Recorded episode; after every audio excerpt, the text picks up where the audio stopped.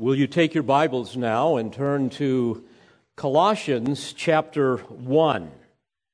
In a few minutes, I would like for us to examine verses 15 through 20 as we endeavor to answer the question who is the Christ of Christmas? As you will soon see, it is impossible to plumb the depths of this text but by the power of the Spirit, we will try to sail over its surface and explore it as deep as He enables us to do this morning. And as I say, I, I, wish to do this under the heading of Who is the Christ of Christmas? Obviously, this is the Christmas season. And I think it's also obvious to most all of you that we live in a culture where the Christ of Christ, Christmas is misunderstood.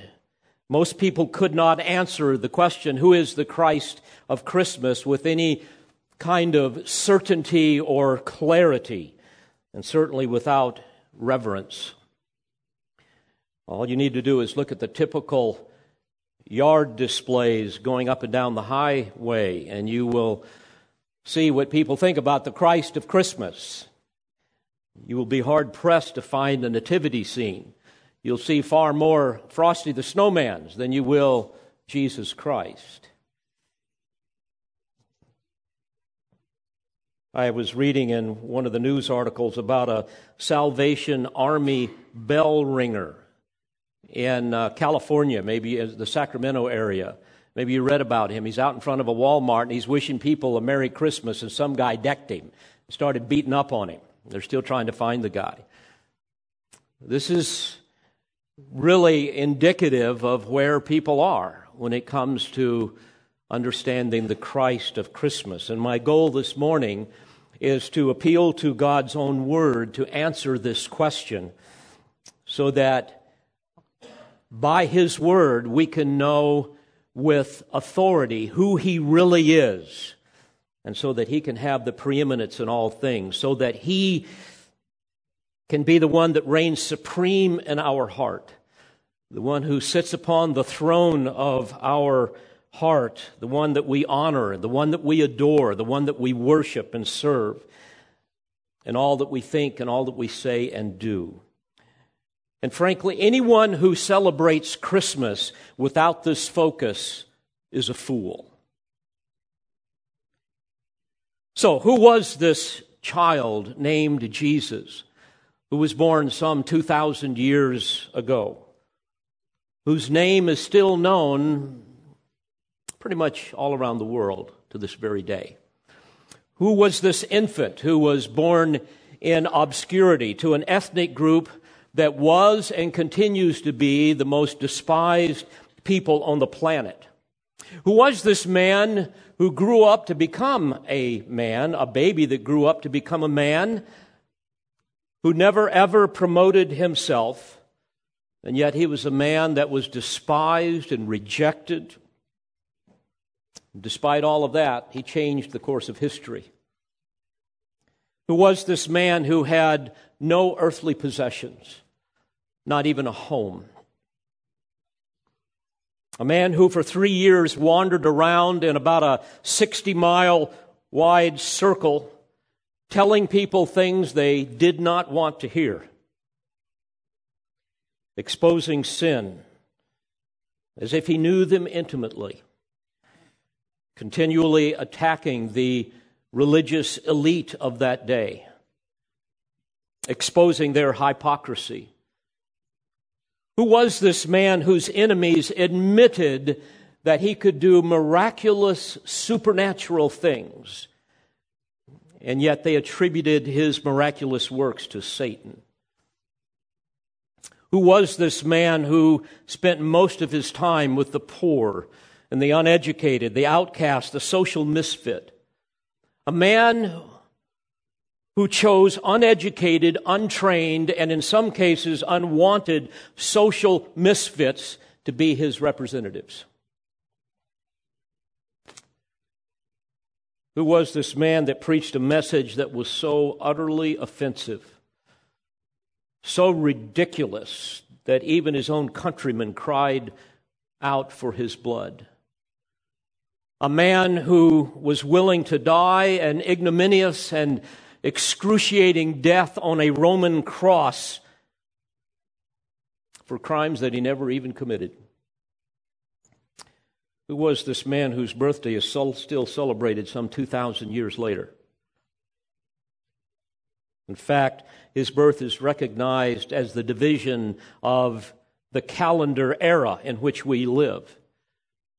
And yet, the vast majority of the world despises him. They refuse to even allow his name to be spoken or printed on public property. A man whose birthday is celebrated by millions of people who spend billions of dollars on gifts and extravagant parties. Yet the very name of that honored person cannot be mentioned without bringing offense or embarrassment. A name so despised that school children are not allowed to sing about him, not allowed to mention his name on his birthday. And yet they can sing about Santa Claus and Frosty the Snowman and Rudolph the Red-Nosed Reindeer and a partridge in a pear tree. And it's not even their birthday. Folks, does this strike you as odd? Even bizarre? Of course it does. But does it also strike you as supernatural? There's something going on here. Who was this child that became a man, a man whose birthday millions celebrate, but whose origin they deny, whose life they despise, and whose purpose they refuse to concede? Who is the Christ of Christmas? Well, God tells us in many places in His Word, one of which is in Luke chapter 2. Remember, before his birth, an angel, angel appeared and said to his virgin mother, Do not be afraid, Mary, for you have found favor with God. And behold, you will conceive in your womb and bear a son, and you shall name him Jesus. He will be great and will be called the Son of the Most High. And the Lord God will give him the throne of his father David, and he will reign over the house of Jacob forever. And his kingdom will have no end. And Mary said to the angel, How can this be, since I am a virgin? And the angel answered and said to her, The Holy Spirit will come upon you, and the power of the Most High will overshadow you, and for that reason the holy offspring shall be called the Son of God. And the angel also came to her husband and said in Matthew chapter 1 Joseph, son of David, do not be afraid to take Mary as your wife, for that which has been conceived in her is of the Holy Spirit. And she will bear a son, and you shall call his name Jesus, for it is he who will save his people from their sins. Now, all this took place that what was spoken by the Lord through the prophet might be fulfilled, saying, Behold, the virgin shall be with child and shall bear a son, and they shall call his name Emmanuel, which translated means God with us. But, folks, perhaps the most comprehensive answer to this question of who is this Christ of Christmas can be found in Colossians chapter 1, verses 15 through 20. A description that was penned by a Jewish rabbi who had a personal encounter with Jesus, an encounter that utterly transformed his life forever. And here, beloved, we have a divinely inspired explanation of Jesus Christ, penned some 30 years after his death. Let me read this to you Colossians 1, beginning in verse 15. He is the image of the invisible God, the firstborn of all creation. For by him all things were created, both in the heavens and on earth, visible and invisible, whether thrones or dominions or rulers or authorities. All things have been created through him and for him. He is before all things, and in him all things hold together.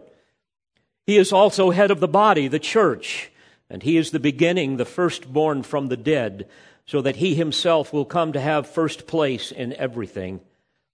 For it was the Father's good pleasure for all the fullness to dwell in him, and through him to reconcile all things to himself, having made peace through the blood of his cross.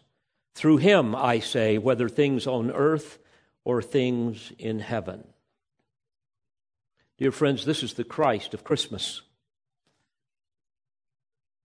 The first recipient of these words was a first century church in Colossae, a church that was founded by a man named Epaphras who had come to saving faith through the ministry of the Apostle Paul. This was a, a city in ancient Phrygia, which was a Roman province of Asia. It would, it would be a part of modern day Turkey today.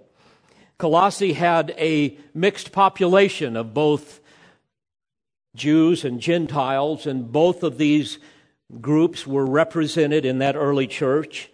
And both of, both of them brought to the church some of the heretical baggage that was a part of their lives before they came to saving faith in Christ. For example, the Jews were filled with legalism. They thought, for example, that it was necessary for a man to be circumcised in order to be saved. They believed in the observance of ceremonial rituals of the Old Testament law, all of the dietary restrictions and festivals and Sabbaths. And they even believed in, in rigid asceticism, uh, a myriad of rules about self denial that they had concocted. They also believed in the worship of angels and mystical experiences. So imagine that was your background, and now you come to saving faith in Christ, and you come to church, and you're trying to figure out, in light of all of that, who Jesus really is. And then those sitting next to you are from Gentile backgrounds, and the Gentiles in that realm were pagan mystics, and they loved philosophy. They loved to philosophize about the meaning of life. Who am I? Where am I from? Why am I here? Is there life after death? And they had all of the ridiculous things that men can come up with to try to answer those questions. And all of this eventually gave birth to the heresy of Gnosticism, which flowed out of the Greek philosophy known as dualism. Matter is evil, spirit is good. If you saw that ridiculous film that Hollywood put out about Noah, and I preached on this once, that is based on ancient Gnosticism. You can read much of what they had in some of the ancient Gnostic texts. So this stuff is still alive. So many of these people believed that God is good because he is spirit. But now wait a minute. If God, if Jesus is God, and he takes on human flesh and he is materialized in that way, how can he be good? See, they argued that Jesus was merely one of many emanations that descended from God, and that we are basically um, less than God, but certainly Jesus, therefore, would also be less than God. So the Gnostics believed in these kinds of things. They also held to uh, secret um, religious thinking in terms of, of higher knowledge, knowledge that transcend Scripture, the ascended knowledge that was necessary for salvation, and things such as this. And of course, that knowledge is only available to certain enlightened people. Of course, these kinds of deceivers breed like fruit flies on a rotten banana. They do it even to this day. We see it, for example, in the, in the New Age um, Hindu physician Deepak Chopra, the spiritual advisor to Oprah Winfrey, uh, the great hero of the Democratic left, an emissary of Satan who wrote, for example, quote, God is not an external deity, but the inner intelligence within you that mirrors the wisdom of the cosmos. Profound. So, with these competing religious convictions, and philosophies, the church of Colossae was a mess, as you can imagine. And like so many today, they were confused about the question of who is Jesus, who was Jesus, and so forth. And what should we do with this Jesus? So these competing philosophies and all of this error caused Epaphras, the pastor and the founder of the church, to run to Rome and find the Apostle Paul, who was in prison, to try to seek his counsel. Paul, what am I going to do with these people? Here's what's going on. And what we have before us in the letter to the Colossians is an inspired letter the apostle wrote to clarify these issues primarily surrounding the identity of Jesus Christ and thus confronting these false teachers that had infiltrated the church. He wants them to be, according to chapter 1 and verse 9, filled with the knowledge of His will in all spiritual wisdom and understanding, so that you may walk in a manner worthy of the Lord, to please Him in all respects, bearing fruit in every good work and increasing in the knowledge of God. And He warns them in chapter 2 and verse 8, see to it that no one takes you captive through philosophy and empty deception according to the tradition of men, according to the elementary principles of the world, rather than according to Christ. By the way, the tradition of men referred to those false teachers that boasted of, of higher knowledge that had been transmitted to them down through the centuries through tradition. The tradition among the initiated, mind you. The tradition among the enlightened. And in practice, they embraced asceticism, believing that matter and body were really the sources of evil and so forth. Eh, which, by the way, again, it was a very useful deception in order to eviscerate the truth of the gospel, especially the doctrine of the incarnation of Jesus Christ. Satan is brilliant at his deceptions. He also warned them about the elementary principles of the world. Elementary, by the way, refers to that which is earthly, that which is carnal, that which is outward, rather than according to Christ. And we still witness the same kinds of deceptions today regarding the deity of Christ and God's command for us to worship Him. So, beginning in verse, verses, uh, actually beginning in verse 15 and going through verse 20 specifically this morning, he really cuts through the very core of the issue. And here, dear friends, he reveals the supremacy of Christ, the preeminence of Christ. And he does this in two categories that really encompass the entirety of our existence as human beings. He describes, number one, Jesus' preeminence over creation, and number two, his preeminence over redemption. Now, I might also add that it is believed that this was probably a hymn of common confession that was sung by the early church. And to be sure, it was a, and is to this very day, a literary jewel that refracts uh, the full spectrum of, of spiritual, spiritual light that reveals the glory and the majesty of Christ. And certainly we will not see that full glory until we see him one day face to face. And I cannot wait for that day. I hope you share my passion. So here God himself speaks through his servant Paul and defines the Christ who so many demand must be excluded from Christmas. First of all, let's notice what he has to say regarding his preeminence over creation. Verse 15. And he is the image of the invisible God, the firstborn of all creation. Here, dear friends, we learn that the babe in the manger was God. It says here, he is the image. In the original language, the word is icon. It means likeness. Our English word icon comes from this. And it, it, it means representation. It means likeness, a symbol, a statue, a picture, if you will.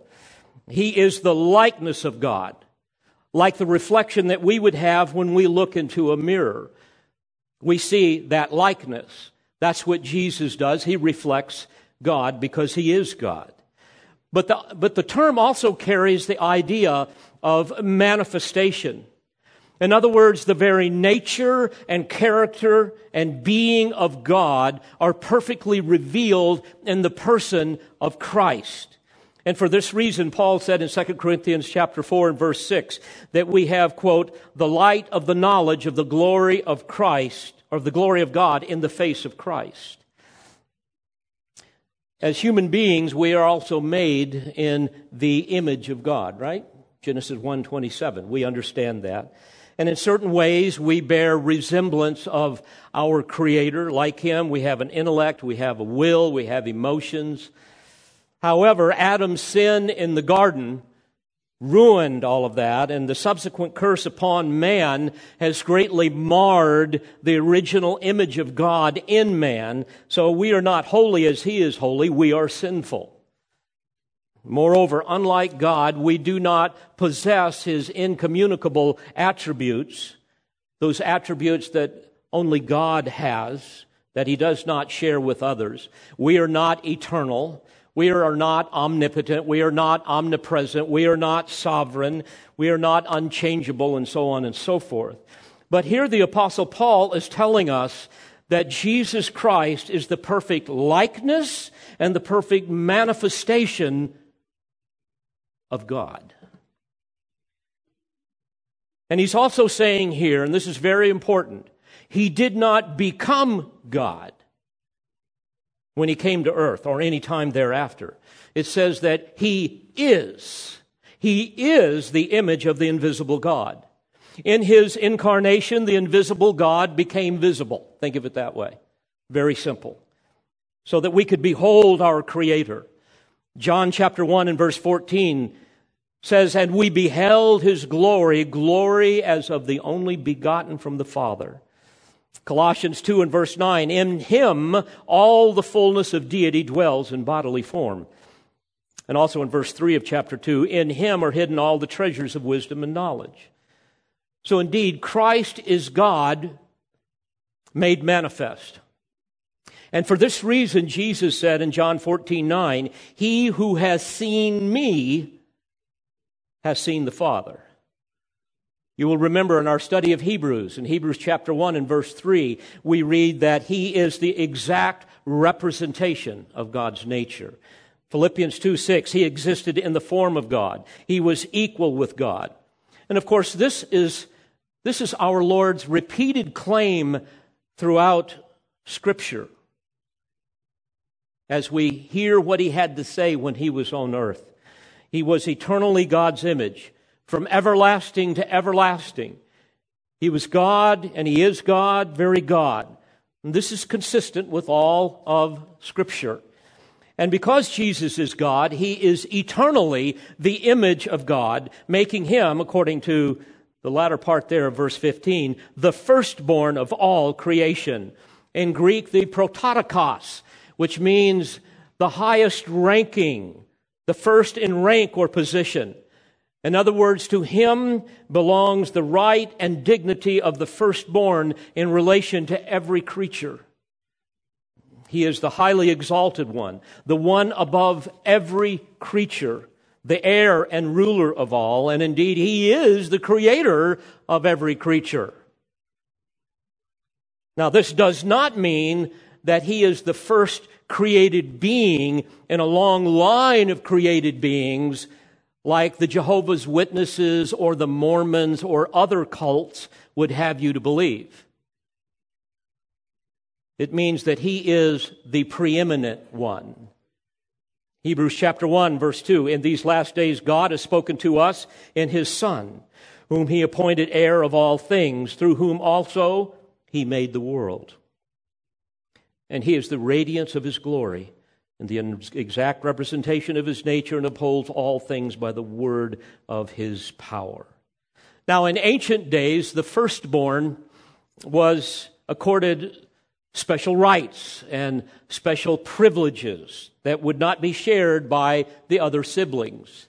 The firstborn would be the heir of the father's possessions. He would be the manager of the household and so forth. And of course, all of these things apply to the Lord Jesus Christ. He is the eternal, pre existent, self existent, uncreated creator. He is the sustainer and preeminent inheritor over all creation. As verse 17 says, He is before all things. Pretty well summarizes it, doesn't it? He is before all things. So, in order to refute the central theme of the heretics in the church at Colossae, Paul begins by affirming the deity of the Lord Jesus Christ.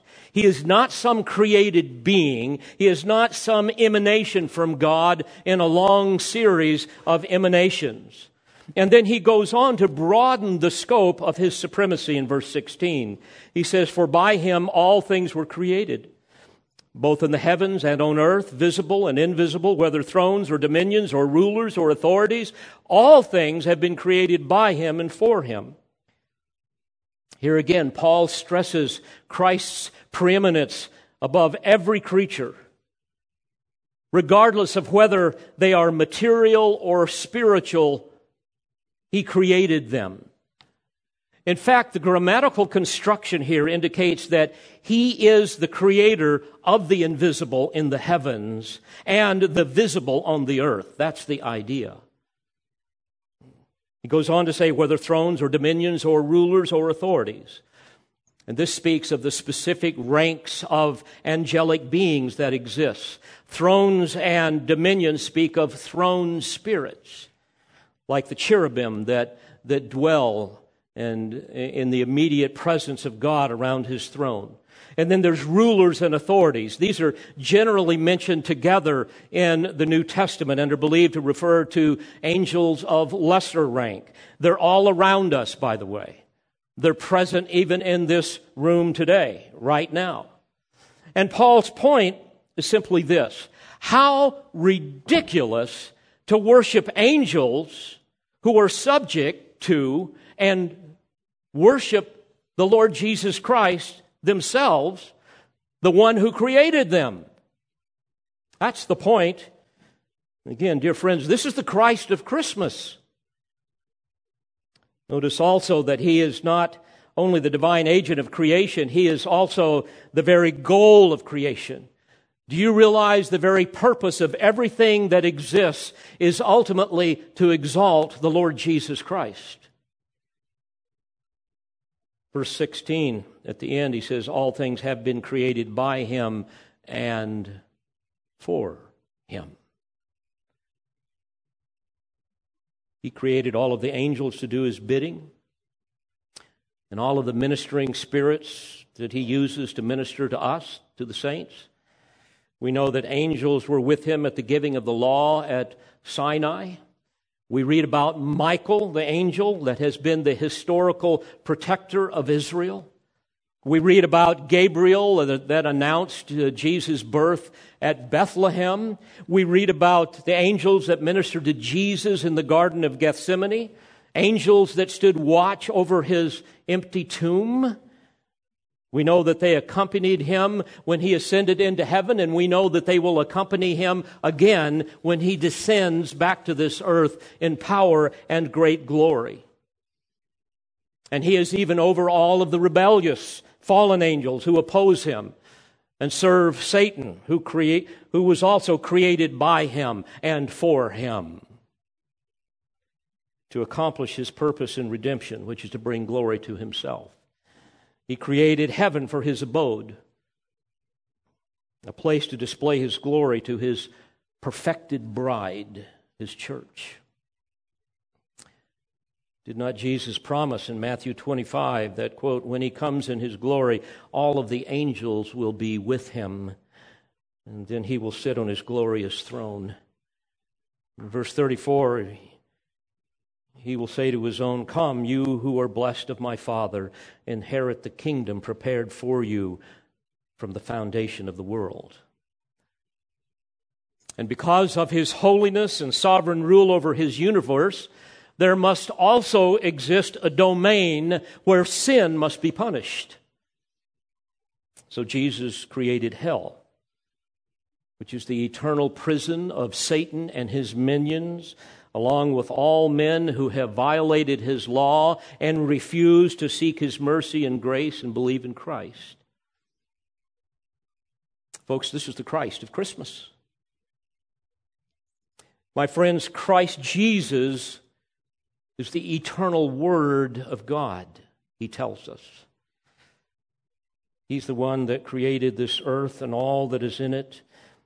John chapter 1, beginning in verse 1, this magnificent text In the beginning was the Word, referring to Jesus. And the Word was with God, and the Word was God.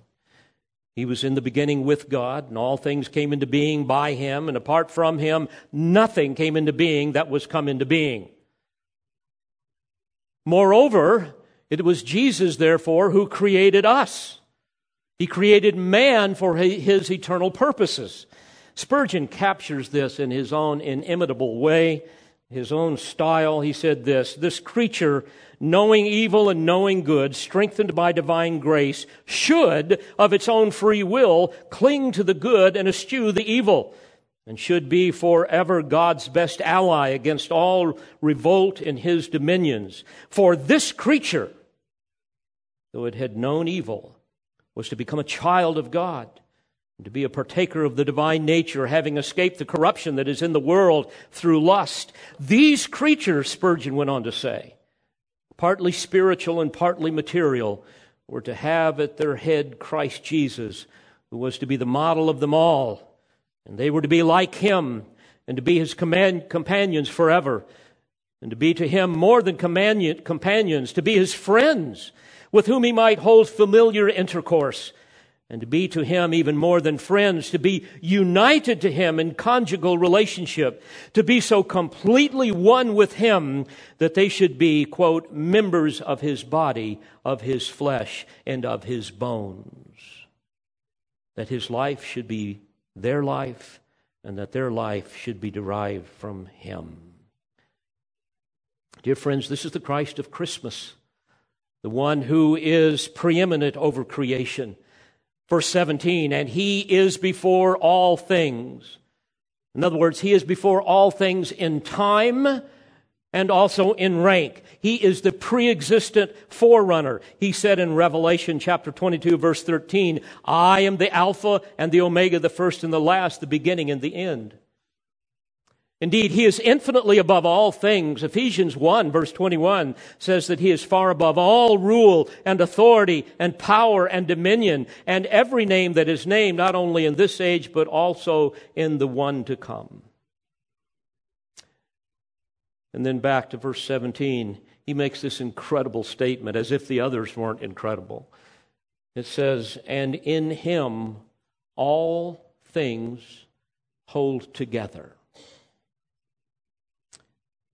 Literally, the language is saying, in him, all things continue to cohere.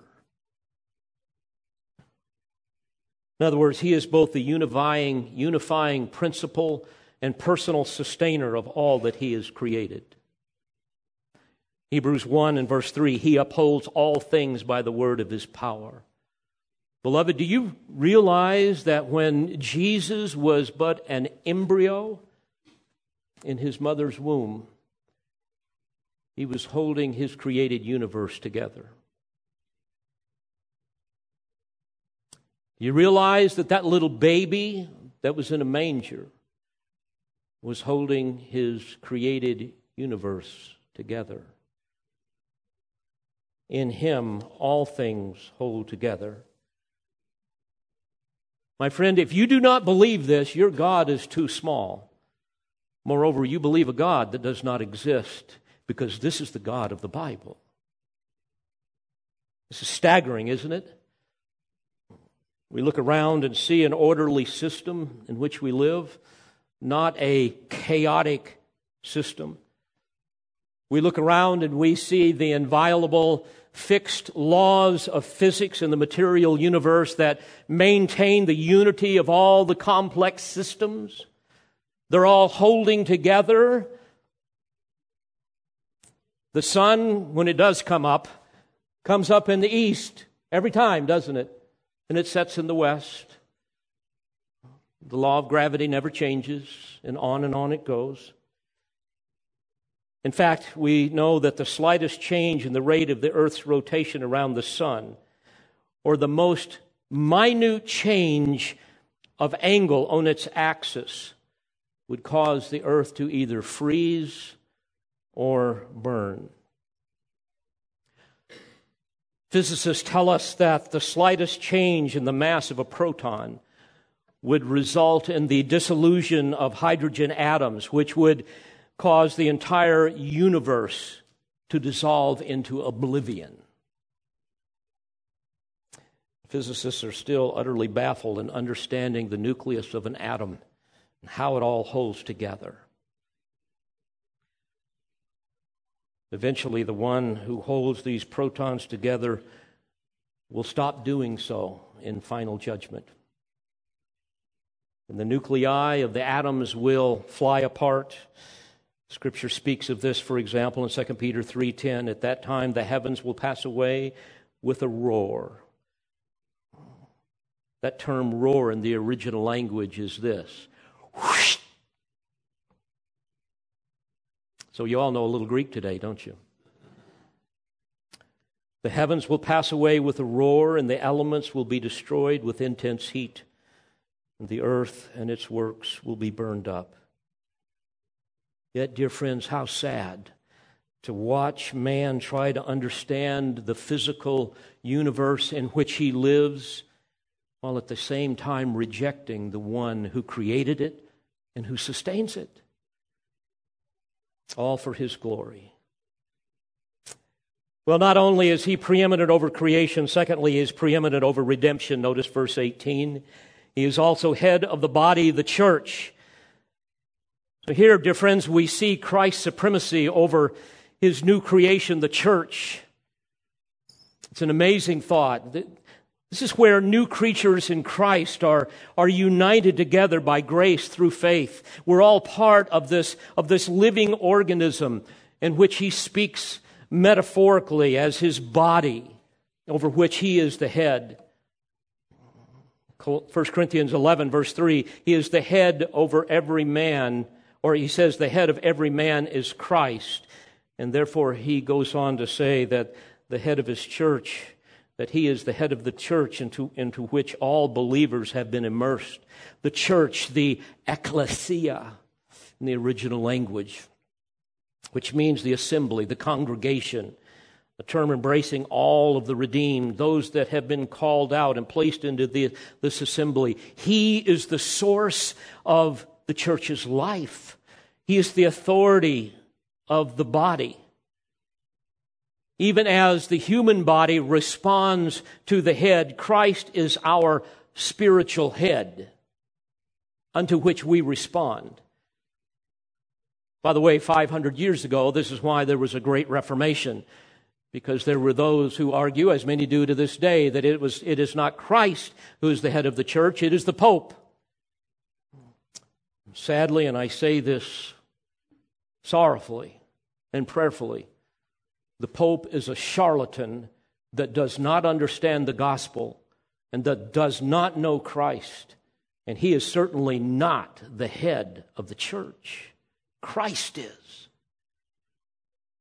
It is Christ who gives life and growth and direction to this amazing body that is made up of these vastly diverse creatures. All we have to do is look around, and none of us look the same. None of us think the same. Think of the enormous diversity in gifts and ministries and preferences, even in our local body. And yet, it is Christ, the head, that creates unity out of diversity. He is the one that causes all of these individual parts to be submissive to Him and to prefer one another and love so that this body can function. If He didn't do that, we would not exist. Verse 18, he goes on to say, and he is the beginning, meaning he is the origin, he is the source of the life of the church. And he says here, the firstborn from the dead. In other words, the first one to be resurrected from the dead. Why? So that he himself might come to have first place in everything. In other words, his preeminence will extend beyond the old creation and into the new creation so that someday his supremacy will be universal. Moreover, his triumphant resurrection, guess what? It guarantees ours. That's the hope that we have in Christ. He said in John 14, 19, Because I live, you too will live. Romans 8, 29 says that he has power over life and death. 2 Timothy 1:10 It is our savior Christ Jesus who has abolished death and brought life and immortality to light through the gospel. And why did he do all of this? What is he up to here? Paul makes it clear in our text at the end of verse 18 so that he himself might come to have first place in everything. In other words, so that he might have preeminence in his regenerated church. The same kind of preeminence he had before he created the world. And certainly, dear friends, the question for you is Does he have the preeminence in your life? Is he a priority in your life? Does your life orbit around him?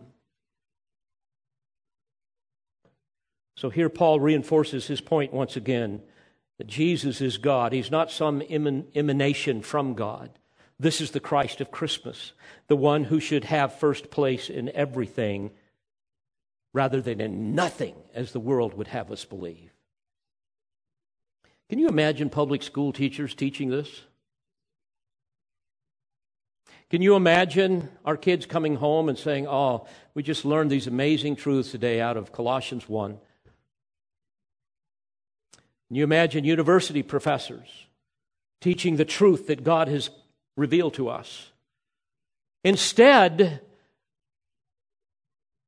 our students are taught that we are merely sophisticated germs that billions of years ago crawled out of some primordial swamp and eventually evolved into the myriad of species that exist today. I was curious about this, by the way, not too long ago. I was reading some scientific journals on species. That's what the Word of God does to me a lot of times, doesn't it? You, you read something, you think, I just want to think that through some more. And I learned from some of these journals that about 1.2, there's about 1.2 million species that they have cataloged. And they believe that 86% of existing species on Earth and 91% of species in the ocean still await description. I don't know how accurate any of that is. The point is, there's a whole bunch more out there that we don't know about. Okay, can we put it that way? Moreover, they believe through the fossil record and so forth that most species are extinct. But of course, the Lord Jesus Christ had nothing to do with any of this. We all know that. The diversification of species is merely a result of evolutionary process. My friends, the chimpanzees are running the zoo. To be more precise biblically, the whole world lies in the power of the evil one. 1 John 5 and verse 19. Or as Paul said in 2 Corinthians 4, that the gospel is veiled to those who are perishing, in whose case the God of this world has blinded the minds of the unbeliever so that they might not see the glory of the gospel of Christ, who is the image of God. And Paul goes on to add in verse 19, for it was the Father's good pleasure for all the fullness to dwell in him. In other words, God in all his fullness, the totality of divine powers and attributes are found in the Christ of Christmas. He was not one of many spiritual beings emanating from God each possessing different powers and, and attributes of divinity as the Gnostics taught and as they teach today, but rather all the fullness of deity dwells with him. The term dwell translate, translates a, a Greek verb that suggests a permanent and not a temporary residence. And it was all because of the Father's good pleasure that all the fullness of divinity would dwell within Christ.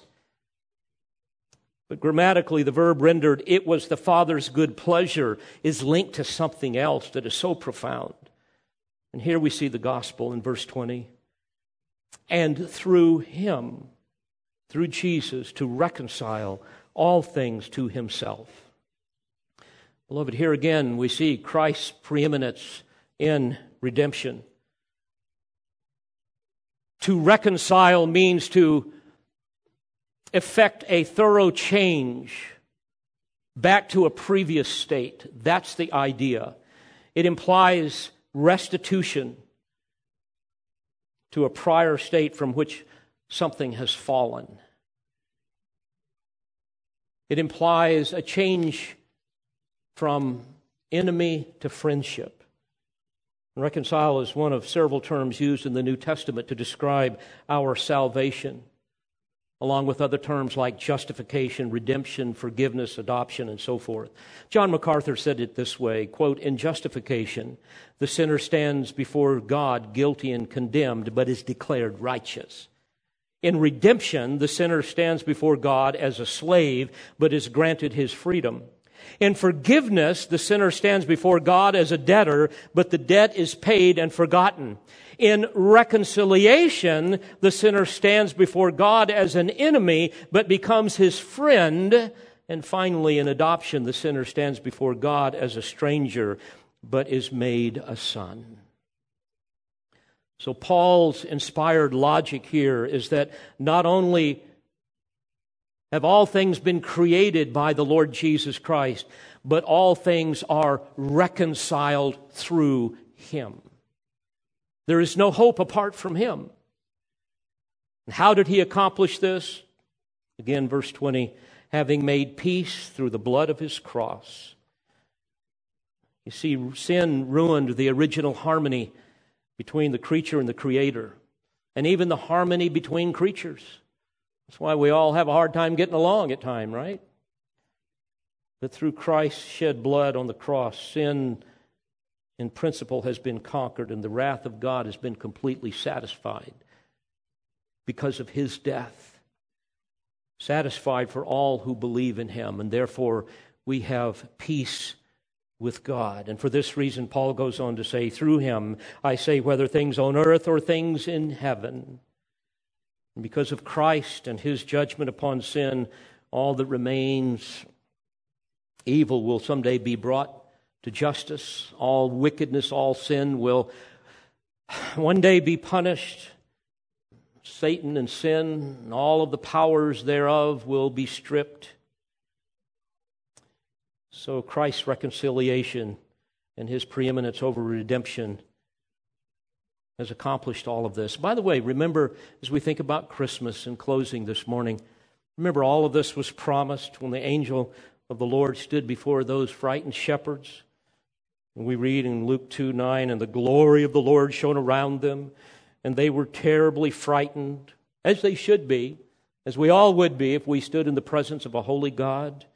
The angel said to them, Do not be afraid, for behold, I bring you good news of a great joy, which shall be for all the people. For today in the city of David there has been born for you a Savior who is Christ the Lord.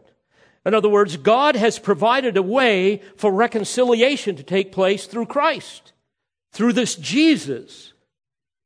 And then the sky was filled with a myriad of angels, and in verse 13, a multitude of the heavenly host praising God and saying, Glory to God in the highest, and on earth peace among men with whom he is pleased. King James translates it, Glory to God in the highest, and on earth peace, goodwill toward men. It's an unfortunate translation. It's misunderstood by many people, taken out of context. You see this all the time in yard decorations, Christmas cards, peace on earth. The idea of, oh, wouldn't it be great if we could just all get along and there's tranquility, no more wars, and so forth. But rather, we know that because of sin, there will be no peace apart from that which Christ can provide. Only through faith in Him can we have peace with God. can that long war of treasonous rebellion finally be over because the wrath of God abides on unbelievers. Romans 5:10 says we were enemies of God. Colossians 1:21 we were once alienated and enemies of God. And those without Christ are at war with God even though they may not know it. And so the angelic announcement must be understood this way.